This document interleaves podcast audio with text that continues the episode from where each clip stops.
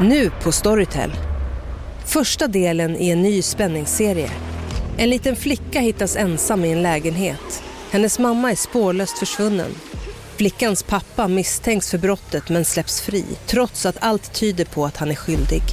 Olivia Oldenheim på åklagarkammaren vägrar acceptera det och kommer farligt nära gränsen för vad hon i lagens namn tillåts göra. Lyssna på När allt är över av Charlotte Al-Khalili på Storytel. Podplay. En biljakt på Östermalm tar slut när en BMW kraschar in i en refug. Piketpoliser springer fram till bilen och sliter ner män i DHL-uniformer på marken. Fallet med den så kallade Headshot-ligan är nästintill filmiskt. Enligt misstankarna var de på väg för att råna ett miljardärspar på smycken, klockor och väskor värda 14 miljoner. Vad de inte hade någon aning om var att polisen hade full koll och att spanare hade följt alla deras steg i flera veckors tid. Du lyssnar på Krimrummet, en podd av Expressen med mig Kim Malmgren.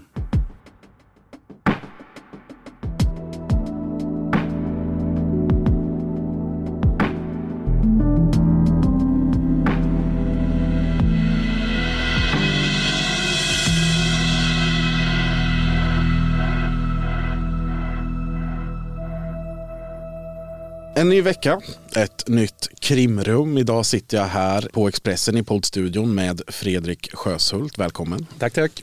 Du är kriminalkrönikör här på Expressen, vi är kollegor. Eh, jag har haft en rätt lugn morgon men du kommer just från en rättegång. Hur var det? Ja, det har varit en väldigt spännande rättegång faktiskt i veckan här i Stockholms tingsrätt. Det har varit eh, Headshot-ligan, ett kriminellt nätverk från eh, västra Stockholm som har ställts inför rätta. Och det har verkligen varit en, dels handlar det om en, en berättelse om en, ett brott som närmar sig en film. Men det har också varit en väldigt liksom, rafflande rättegång där verkligen, det finns väldigt många frågetecken kvar och det, liksom, det ska bli spännande att läsa dom och sådär.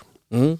Och det som avhandlas där, det tänker jag att det är det vi pratar om här idag. Eh, en historia med många bottnar. Om vi ska försöka sammanfatta den lite så handlar det om ett rånkollektiv som länge och noggrant har planerat en stöt som de ska hoppas resultera i väldigt mycket pengar för dem. Måltavlan för den här kuppen då, det är någonting som, som ligger i tiden kan man säga. Om man pratar om att det för 20 år sedan fanns en trend i att råna värdetransporter och att det för fem år sedan kanske fanns en eh, trend i att göra smash and grab-kupper i lyxbutiker. Så är det som är på mode idag, om man ska kalla det så, eh, att råna förmögna människor i hemmet.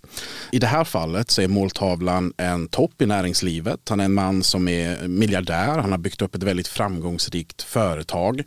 Han är också en man som bor på en av Stockholms dyraste adresser på Östermalm tillsammans med sin hustru. Och den här hustrun är väldigt viktig i sammanhanget. Ja, väldigt viktig får man säga. Hon, hon är ju då liksom den som, hon, det var väldigt viktigt att hon skulle inte vara hemma i samband med detta men hon har också liksom delat med sig i sociala medier av uh, lyxvanor och så vidare. Så hon, hon har liksom en central roll i det här, uh, den här berättelsen. Och det som de framförallt är ute efter det är lyxartiklar som kanske framförallt tillhör henne då även om det är maken ja, som hon är Hon har en helt, helt otrolig otrolig garderob då visar sig sen i polisutredningen med väskor då, Hermes-väskor som bara de bara de mest värdefulla var värda närmare 10 miljoner kronor. Och, och, det där var sånt som var spritt. Det, det, var känt och det var känt också i, i den här rånplaneringen som vi kommer till så det kändes, snackades det om en av de här väskorna som skulle vara värd två kaniner som de här killarna pratar om, alltså två miljoner kronor. Men det fanns också dyrbara klockor klockor, det fanns uh, smycken och när, när hon liksom, när, när, man sammanfattar när hon själv sammanfattar så handlar det om 14 miljoner kronor som bara det mest värdefulla var värt. Då. Då är alla de här föremålen ganska små. Man kan få ner dem i en väska, få med sig dem och ja, försvinna snabbt. Det var det som var planen också. Att man skulle då, man, tanken var att vara diskret och gå snabbt in, göra ett bax som de talar om, hämta grejerna snabbt och kunna gå ut utan att eh, någon skulle larma eller någon skulle ana oråd. Männen som misstänks ingå i det här rånkollektivet de är i flera fall välkända av polisen sedan tidigare. De utgör kärnan kan man säga i det som kallas för Headshot-ligan. Det är ett kriminellt nätverk med bas på Järvafältet i Stockholm och kanske mer specifikt Tensta som central punkt. Det här nätverket har i flera års tid legat högt upp på polisens prioriteringslista. Polisen har kopplat dem till dödsskjutningar, till stöldkupper och annan typ av brottslighet. De är lite äldre i gamet än vad många andra nätverkskriminella är om man tittar på de andra nätverken, framförallt i Järva. Flera av de här har varit med ganska länge. De är i regel närmare 30-årsåldern än, ja, men så än 20-årsåldern. Det, det, är liksom en, det, de är lite mer seniora om man får säga så än de, de andra. Exempelvis Rinkebygängen, Dödspatrullen, eh, Shottaz och så vidare och de undergrupperingar som finns. Men de har också varit väldigt nära Dödspatrullen. Det är känt att de, de har varit lierade, de har varit lierade med andra. Men, men då, det finns egentligen två ledarfigurer som utkristalliseras i det här. Och de är för en, det är nog närmare tio år sedan nu dömda för mordförsök. Så det är alltså grova våldsbrottslingar, det får vi inte glömma bort. Men sen, på senare tid har de också varit liksom involverade i stöldverksamhet, avancerade stölder. Man har kört in med mätare, stulit eh, värdefulla föremål. Man har liksom länsat ett lager på mobiler. Så man har liksom utvecklat sig att tänka lite mer på pengar. Samtidigt som en av ledarna som nyligen kom ut, eh, han, han satt ju för ett vapenbrott och i den, de, de vapnen som han kopplades till var också kopplade till flera olika mord. Men de kunde man inte koppla honom till. Då. Det är en liten sammanfattning av fallet. Men jag tänker att vi börjar på Östermalm den här förmiddagen, 19 november. Vad är det som händer då? Då kör en eh, snabbgående bil fram på Östermalm. Eh, den stannar utanför adressen där miljardären finns. Eh, han ligger i sin säng då på morgonen. Ehm, I våningen finns också en hemhjälp. Hon kommer få en central roll i det här för det är nämligen hon som är Headshot-ligans insider. Strax före bilen kör fram så har hon skickat ett sms till en kille som hon har träffat på Tinder. Hon har haft en relation med, ja, innan de faktiskt började jobba i familjen. Eh, och hon har skickat då ett, ett, eh, ett sms, eller ett Snapchat-meddelande eh, som då tolkas som att då sätts rånplanen eller stöldplanen i verket. Då. Så det är liksom ingångsscenen. Där stannar fyra stycken män utanför lyxvåningen. Tre av dem är klädda i DHL-kläder. Det ingår i planen eftersom de, då inte, de ska kunna ta sig upp till den här våningen obemärkt. De ska lämna ett bud. Hemhjälpen ska släppa in dem till miljardären. Det var det som var tanken. Men det blev kaos på platsen där de, planen eh, lyckas inte riktigt så som de har tänkt sig. Nej, och det, i, i de här kretsarna talas ibland om snutnoja och det, är det, som, som man tolkar, det är det som har hänt här. Alltså de står ungefär en minut, kollar. Egentligen var det tänkt, om man, om man hör lite om planerat, att de skulle bara pang på, rätt på, rakt upp. Men de står där och tvekar i någon minut och helt plötsligt så trycker de på gasen och eh, då är det också polis på plats som försöker göra ett så kallat plåtstopp. De försöker stoppa dem där genom att köra in i bilen helt enkelt men det misslyckas och då blir det en biljakt. Kommer? Ja, det är biljakt. Biljakt de lämnar. Det visar ju sig att den här snutnojan som, som de går in i detta med, den är befogad. Det är fullt med poliser där, för polisen hade ju då följt den här planeringen eh, under lång tid och polisen vet att de ska komma till den här våningen just den här morgonen. Eh, så, så, det var fullt med poliser. Man förstår under rättegången här av ett förhör med en piketpolis att det var en mangrann uppslutning i, i, i, i, den här i området. Men det fanns ju en litet problem. Polisen kunde ju inte flytta bort miljardären från våningen och han, hans fru. Utan de, var, de kunde inte säga någonting till familjen att de här rånplanerna, att det här hotet fanns mot dem eftersom insidern då också hade fått veta det och då hade man kanske inte då kunnat, ja, som polisens förhoppning var, kunna bevisa att det faktiskt var riktiga planer utav och det var ju det man ville med att de verkligen skulle åka fram här. Men det, jag utgår från att det fanns en röd linje i trapphuset. De skulle inte komma förbi där och jag utgår från att det fanns massvis med tungt beväpnad piketpolis där som hade satt stopp för det om de hade klivit ur bilen. Det visar ju sig också polisens stora närvaro i det som händer sen. Eh, de här männen från Headshot-ligan de kör upp på någon trottoar. Eh, poliser beskriver det som att människor måste hoppa ur vägen för att inte bli påkörda. Och de får ett stort följe av polisbilar. Ja, det går några hundra meter, sen är de uppe på Karlavägen, ett stenkast från Tössebageriet, så, så är det ännu fler polisbilar och målare polisbilar och så vidare eh, som helt enkelt då lyckas med ett plåtstopp, lyckas stoppa dem där uppe. Den här bilen kraschar ju mer eller mindre. Eh, på en väldigt eh, central och eh, upplyst plats av Östermalm. Det är många människor som rör sig. Det blir väldigt, väldigt starka scener. Helt plötsligt så sliter ju poliserna ut de här männen. Så det ligger tre DHL-klädda män på, på asfalten och ytterligare då en, en svartklädd man, han som var förare och det är fullt med piketpoliser runt omkring. Och man börjar redan då säkra upp, ja, men vad har de för någonting? Vad har de för vapen med sig? Vad har de för har de tejp med sig? Har de buntband med sig? Och, och för att då börja liksom, stärka upp bevisningen kring det här brottet. Det här, det här blir ju någonting som, som uppmärksammas förbipasserande som tar bilder. Det blåses upp stort i media omgående. Där har vi fyra personer. Ja, jag vet, jag kom på jobbet den här morgonen det var, det var, och vi såg de här bilderna. Ser vi här på Expressen har vi ju liksom sajten uppe som man ser. Så jag tänkte, vad sjutton är det här som har hänt? Alltså, det kändes ju inte som några vanliga liksom, småtjuvar som var ute, ute på Östermalm. Utan det kändes verkligen som att det, det här är någonting, någonting utöver det vanliga. Och sen när vi väl då förstod lite senare på dagen att det var Headshot-ligan som var inblandad med tanke på att vi vet tidigare om vilka spektakulära kupper och vad de har varit inblandade i. Så, så då, då, då föll pusslet på plats. Ja, och det här är ju någonting som vi som, som kriminalreporter och kriminalkrönikör det är inte särskilt vanligt att man ser den här typen av kupper längre.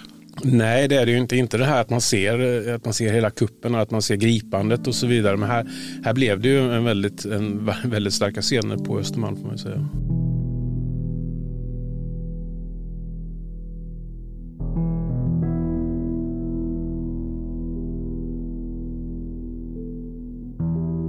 Det är ju inte så, eh, ska det visa sig i utredningen, att polisen har haft lite flyt och har eh, en jättestor resurs på platsen och råkar möta de här personerna. Utan eh, gärningsmännen måste ju förstå i ett väldigt tidigt skede att polisen vet väldigt mycket om vad det är som, som försiggår här.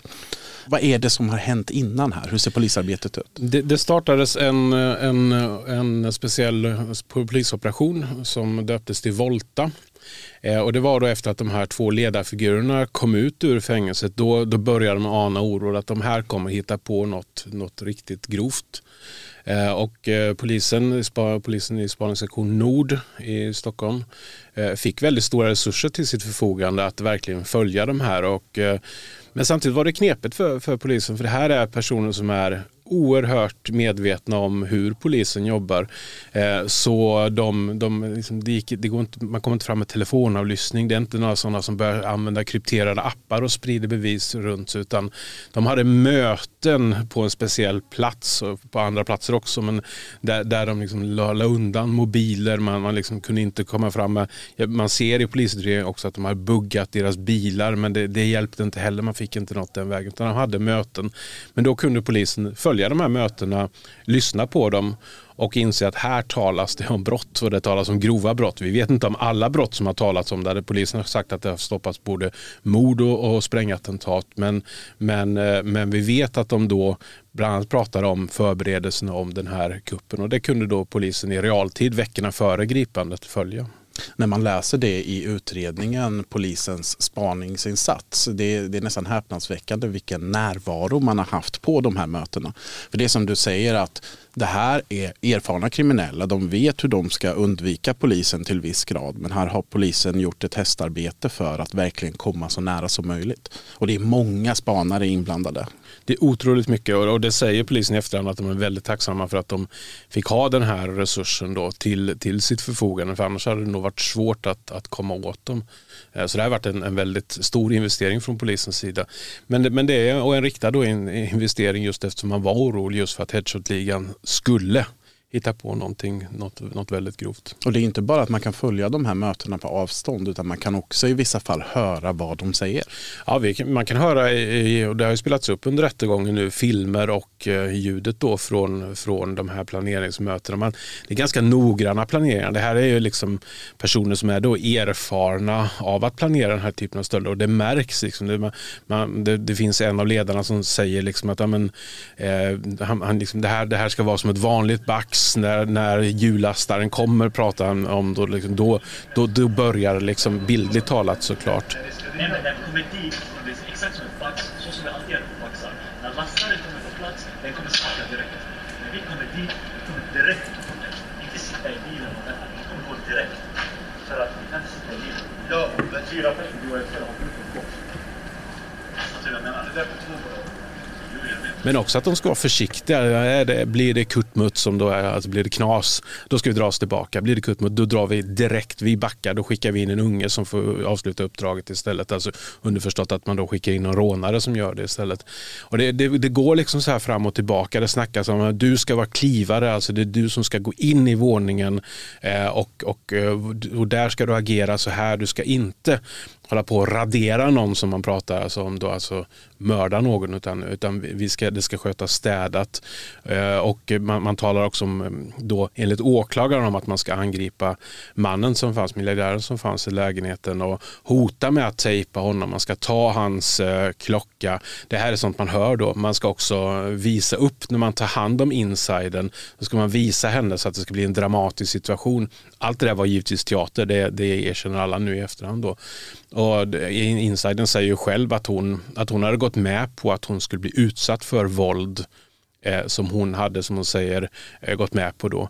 Eh, men men inte, inte något mer än så. Hon skulle då tejpas fast i ett eh, ja, element. Då. och det var ju sådana grejer som man hör att de hade planerat där. Och det är sånt då som, har, som, finns, som finns med på de här eh, banden. Mm, och de är också fullt införstådda med vilka stora pengar det finns att tjäna här om allting Onekligen, går som planerat. det snackas ju om, om liksom framförallt de här väskorna. Hon har ju också skickat filmer inifrån eh, lägenheten på de här väskorna, hur det ska se ut. Och det, det menar ju då åklagaren är en del av planeringen och har delat med sig en portkod och så vidare. Det snackas ju om den här väskan som skulle vara värd närmare två kaniner. Det snackas om att man ska akta sig för att få med några oäkta klockor för då, kan, då måste man ha någon klockshorn och en sån klockkille då som ska kolla på de här och så. Så det är väldigt mycket snack en sån också. har de också, eller hur? De, de säger att de har en klockshow som, som skulle kunna fixa detta. Och de, de pratar också, det är intressant för de pratar också om, om andra rån. Det, I det här, ungefär samtidigt så inträffar ju rånet mot programledaren Martin Björk. Eh, det är de inte skyldiga till men de pratar om det som Rolex-rånet och så vidare. Man vet att de inte är skyldiga till det på grund av att polisen hade span på dem så de har ett vattentätt alibi får man ju säga. Där.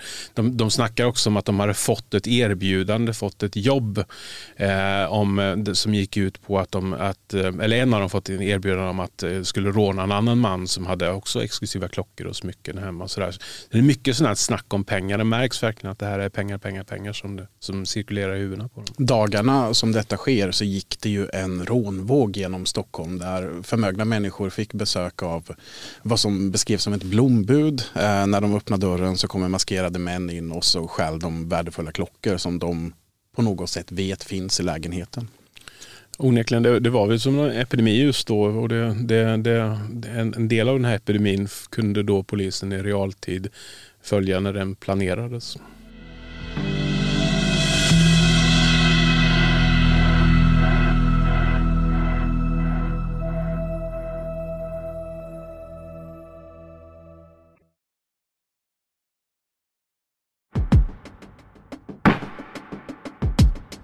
Och det som händer när vi, vi kommer till morgonen den, den 19 november när det här rånet ska ske, då har ju polisen en otrolig kartläggning. De vet vilka som ska vara inblandade. De vet vilka bilar de ska använda. De vet till och med vilka nya brottstelefoner, tre stycken olika telefoner som inte används för något annat, som ska användas här. De vet vilka kläder de ska ha, de vet var de ska parkera bilen efteråt. De har en väldigt bra koll. Det får man säga. Och det, det, var inte bara så att de lyssnade på mötena. Det följdes ju upp då det här. Det snackades ju om DHL-kläder exempelvis under mötena. Och polisen visste att de hade ett garage där de eh, gömde en stulen bil som kanske skulle användas vid, eh, vid det här brottet. Och där hittade de DHL-kläder och bara då för att koppla ihop de här DHL-kläderna i bilen med de som då sedan de hoppades hitta på dem så sattes det lite kryss i dem bara för att markera upp kläderna så att säga. Så de såg också när de var på Jula och handlade en del andra eh, kläder som skulle användas. De var på Beijer och köpte tejp och så vidare. Så det, här, det var ett pussel som lades runt omkring för att stärka upp Eh, att, att, det verkligen, att de verkligen sysslade med förberedelse av, av ett grovt brott.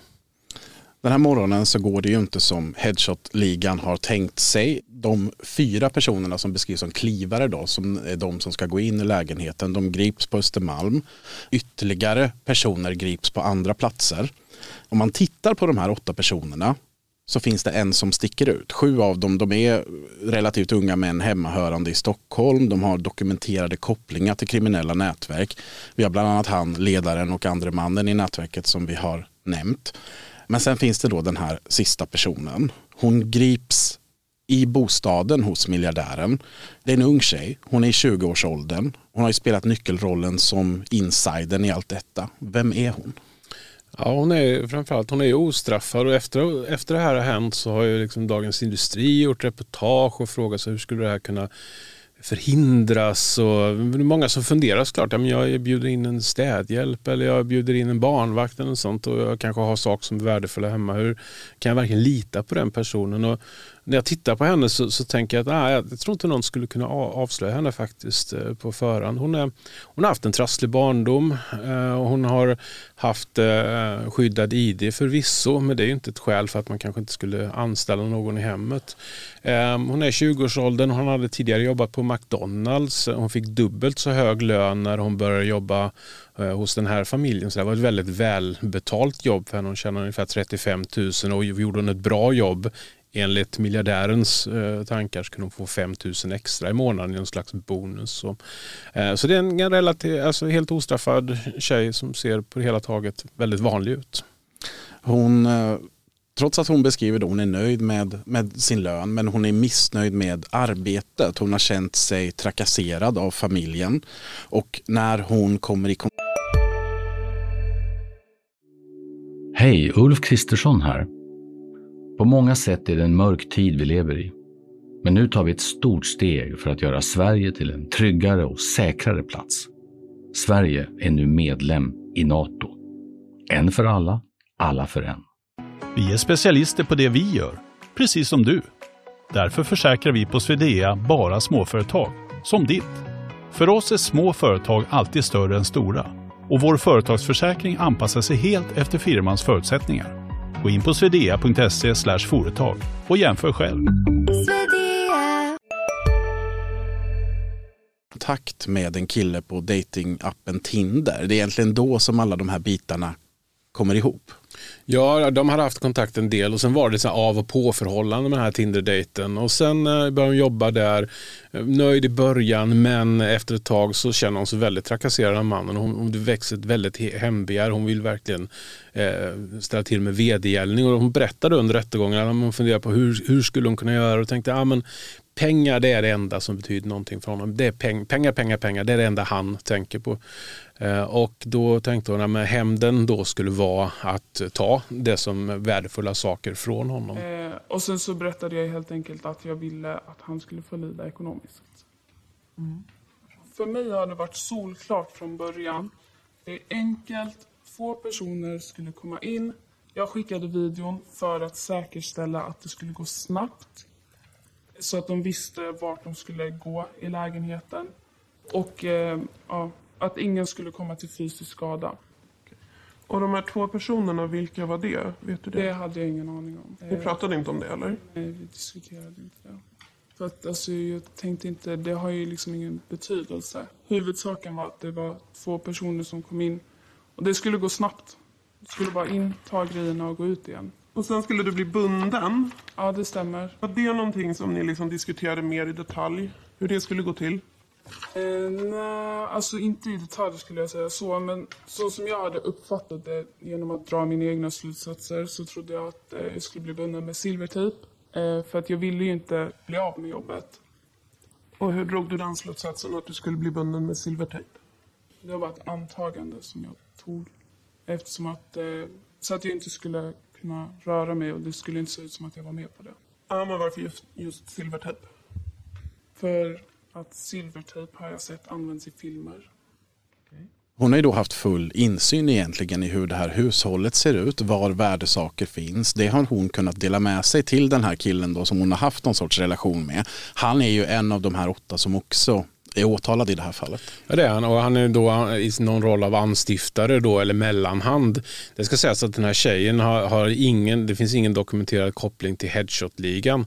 Eh, hon har aldrig träffat dem under de här planeringsmötena, hon har aldrig varit med utan hon har skickat filmer, hon har skickat information till mannen då om liksom familjens rutiner, hur dagarna ser ut. För de ville vara då noga med att bara mannen skulle vara hemma, att inte eh, frun i familjen skulle vara hemma för att det skulle bli enklare att genomföra kuppen. Hon har delat med sig om hur låsen ser ut och, och så vidare, rutiner från våningen, var väskorna fanns för att de då skulle kunna gå in och göra det här så fort som möjligt. Planen är då att hon ska öppna för dem. Eh, hon ska bli bunden för att hon inte ska kunna liksom kopplas eh, som en gärningsman eller en, en medlöpare i detta. Hon skulle också få betalt för sitt arbete pratar man om. Det snackades om det och det är väl det som då lyfts fram mot hennes berättelse att det här skulle vara någon form av att hon av hämnd på grund av att hon var kränkt, att, hon, att det var bara det som var hennes motiv. Eh, så visst, det, det, det, det finns sådana diskussioner men det, är faktiskt, det var lite roligt under rättegången att då hör man på bandet att hennes Tinder-dejten där, han, han säger att vi kan blåsa henne, vi kan blåsa henne. Och då säger Headshots-ligans ledare, nej, nej, nej, där klev han liksom in och sagt, nej men hon, hon ska ha betalt, hör man på bandet. Så, och själv satt tjejen och ja, hon vred lite på sig när, när den där diskussionen kom upp. Men, men det fanns en diskussion om att hon skulle få pengar. Men det går aldrig att säga att det finns i de här avlyssningssamtalen några krav från hennes sida att hon skulle få pengar. Så, så långt kan man inte, det kan man inte säga. Det finns ju kommunikation mellan uh, den här insiderkvinnan och den här Tinderkillen om vi ska kalla honom det.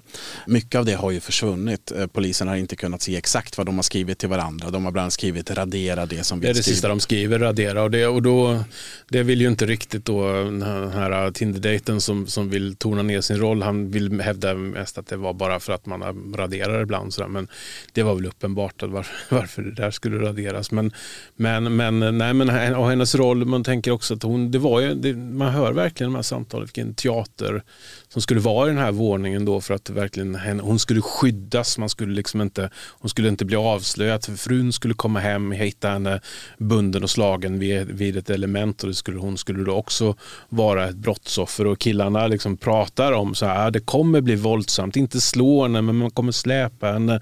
Eh, bror, någon måste släpa fram henne till Shonon, det är alltså miljardären som de kallar för Shonon. Han kommer se att det blir våldsamt. Det, det är liksom sånt som de, som de snackar om och det talar ju det talar ju för att, att det skulle bli ett ganska våldsamt scenario i den här, att, hon, att det, var en väldigt, skulle bli en teater, teaterscener.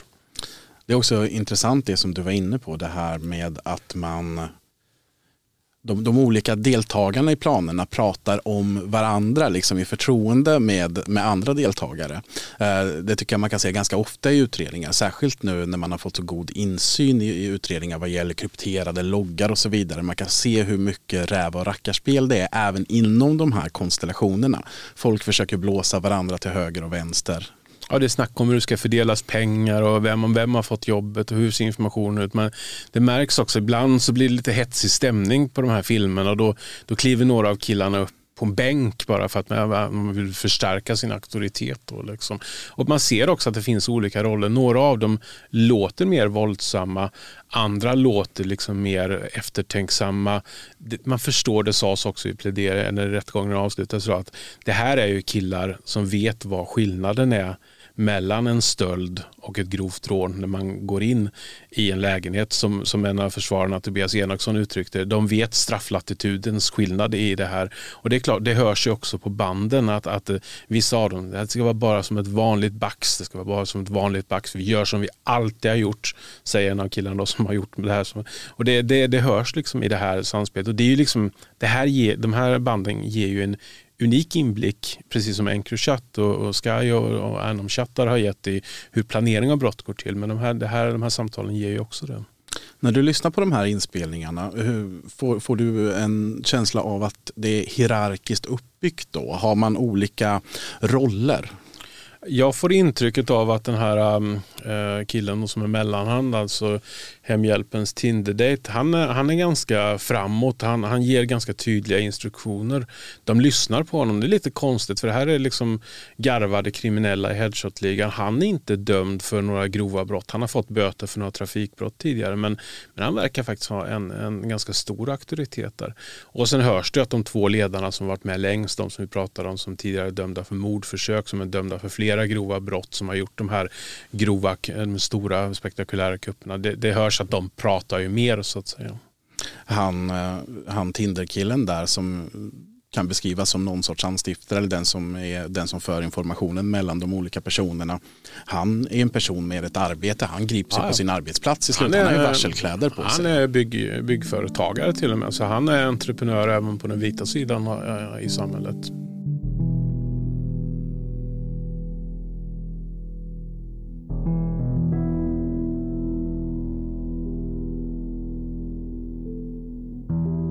Allt det här slutar med att åtta personer då grips. De häktas kort därefter. De har suttit frihetsberövade sedan detta hände i november. För två veckor sedan åtalades de misstänkta för försök till grovt rån i första hand och förberedelse till grovt rån i andra hand. Eh, rättegången har nyss hållits i Stockholms tingsrätt. Idag var det slutpläderingar. Du har ju varit på rättegången. Hur har den varit? Det följer ju lite det här som vi är vana vid från polisutredningar. Här sitter de här äh, killarna och säger inga kommentarer, inga kommentarer, inga kommentarer på alla, alla, alla frågor. Och oavsett hur, hur besvärande det blir så, så, säger de, så säger de inte mer. Men sen började de ju, framförallt kvinnan, berätta om att ja, hon hade lämnat över information och hennes syfte var att hämnas och att, att det skulle då utföras en stöld. Och där hakar de liksom på tåget, de andra killarna. Då håller de sina berättelser. De tar inga frågor från åklagaren men de, de läser lite från papper, stödanteckningar, lite halvfria berättelser. Där de, de förberett och väger sina ja, ord noggrant innan ja, de säger ja, men Vi skulle göra en stöld, det är precis som hon säger.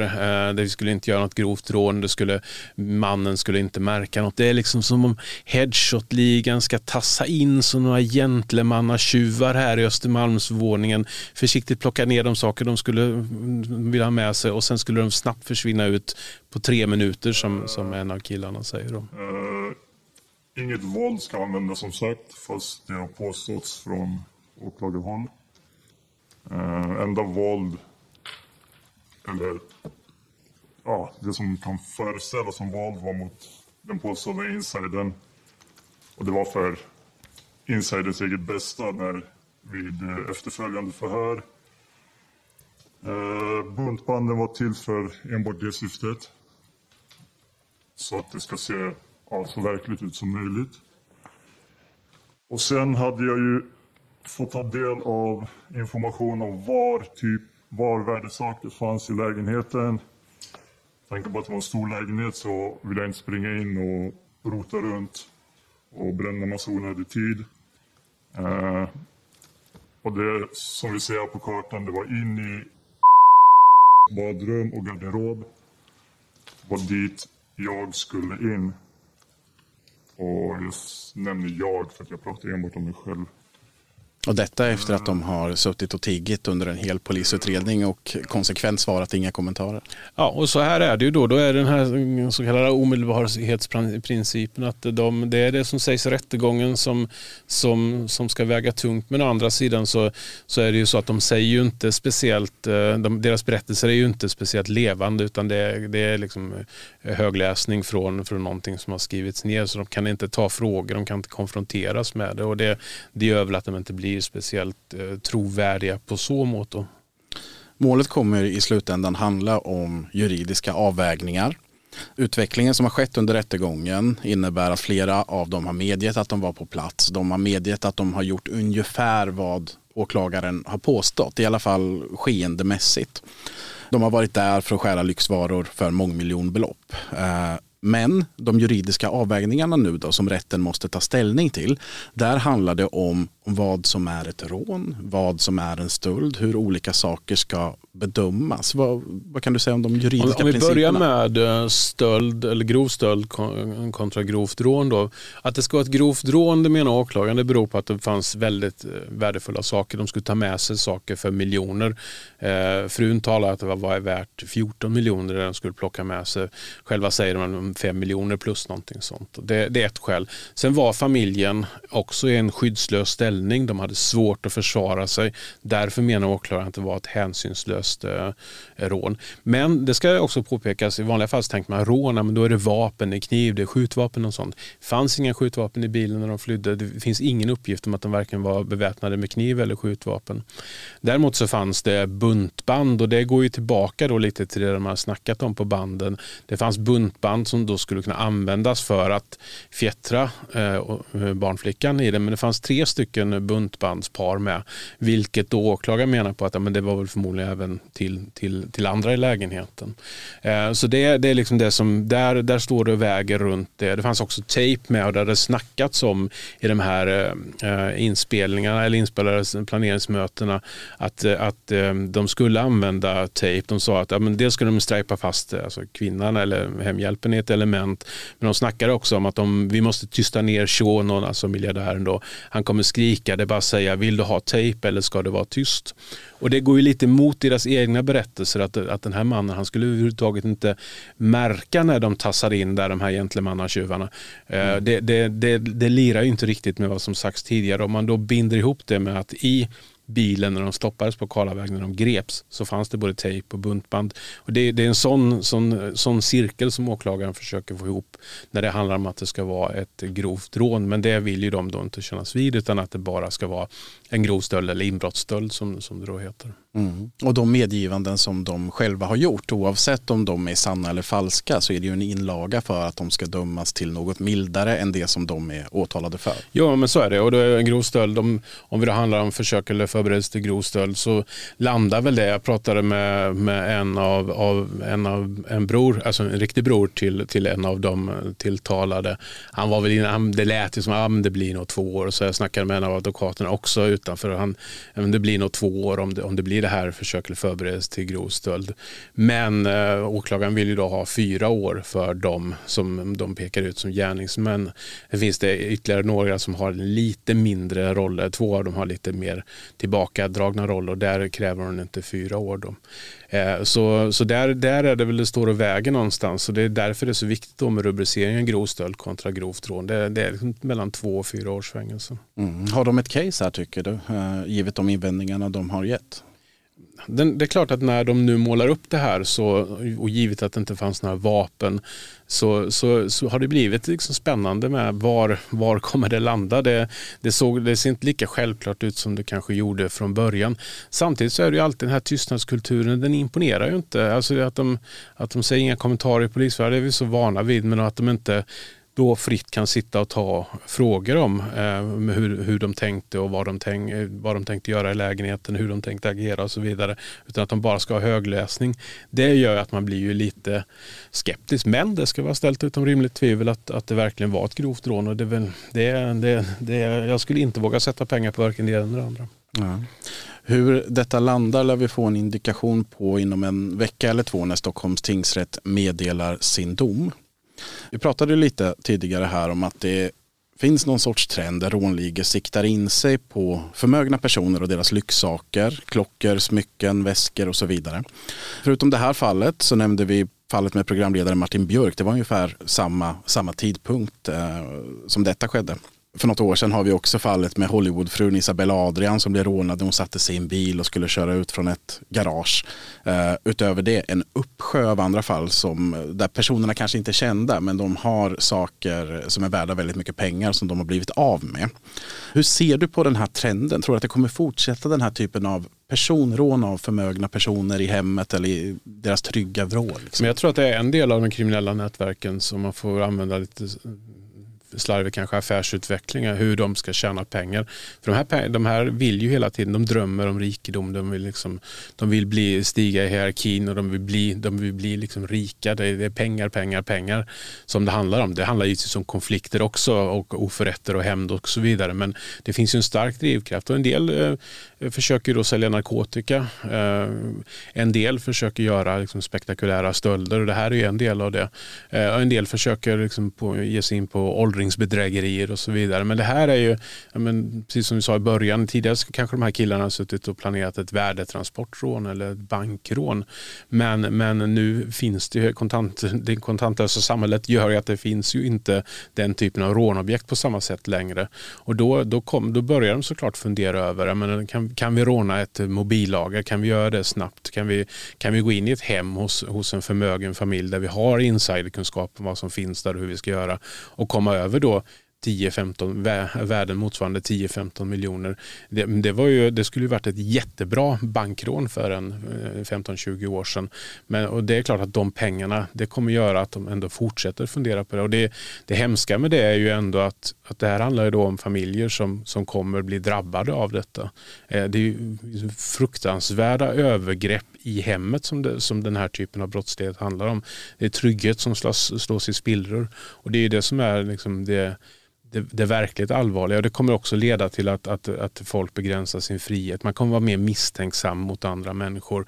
Man kommer skapa sig panic room och man kommer skapa sig saker som kanske inte barn är så det är trevligt att växa upp i kring den typen av säkerhetsrutiner. Och så. Så det, därför är det en väldigt eh, allvarlig utveckling. Vi kommer se den i Sverige. Det syns exempelvis i Storbritannien, fotbollsspelare som rånas och så vidare. Men det, det kommer fortsätta i Sverige, det är jag tyvärr alldeles övertygad om. Någonting man kan se i Sverige också är att vi har eh, en säkerhetsbransch som växer, som siktar in sig mer på privatpersoner. Man är mer offensiv i sin marknadsföring. Kan du känna dig trygg i ditt hem? Behöver du larm? Behöver du kamerasystem? Det, det finns en otrygghet. Det finns det. Sen vill de tjäna pengar och efter det här, som sagt, Dagens Industri skrev om detta.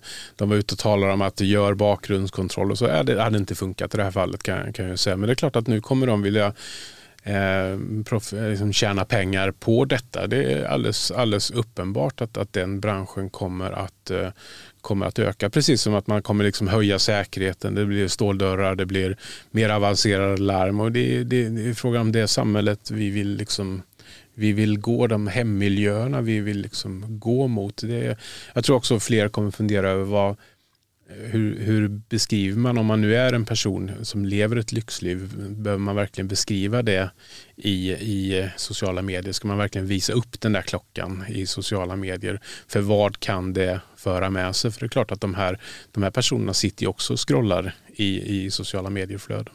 Det här är någonting som eh, man tar klocksamlare till exempel, människor som är seriösa klocksamlare idag, vet vilka faror det är förenat med. Man, man, I den bemärkelsen folk känner till att man har klockor så är man noga med att skriva ut att jag har dem inte hemma, jag har dem i ett bankfack och så vidare. För man vet att det sker så många rån där de här eh, klockorna är så otroligt attraktiva. Mm, och det är klart, och det, det, det kan ju vara miljoner man går runt med på, på armen och det det är en typ av rån då som blir det, det är en fruktansvärd personlig kränkning. Men, men för en kriminell så kanske det är ändå ganska enkelt att planera det jämfört med att planera det här stora G4S värdetransportrånet.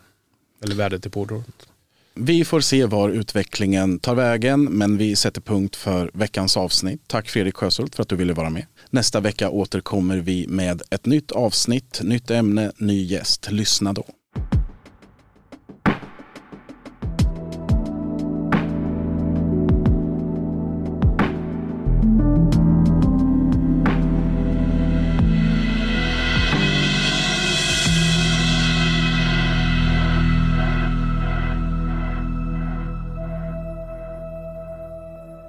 Du har lyssnat på en podcast från Expressen. Ansvarig utgivare Klas Granström. Hej, Synoptik här. Hos oss får du hjälp med att ta hand om din ögonhälsa. Med vår synundersökning kan vi upptäcka både synförändringar och tecken på vanliga ögonsjukdomar. Boka tid på synoptik.se. Hej, Susanne Axel här. När du gör som jag och listar dig på en av Krys vårdcentraler får du en fast läkarkontakt som kan din sjukdomshistoria. Du får träffa erfarna specialister, tillgång till lättakuten och så kan du chatta med vårdpersonalen. Så gör ditt viktigaste val idag, lista dig hos Kry.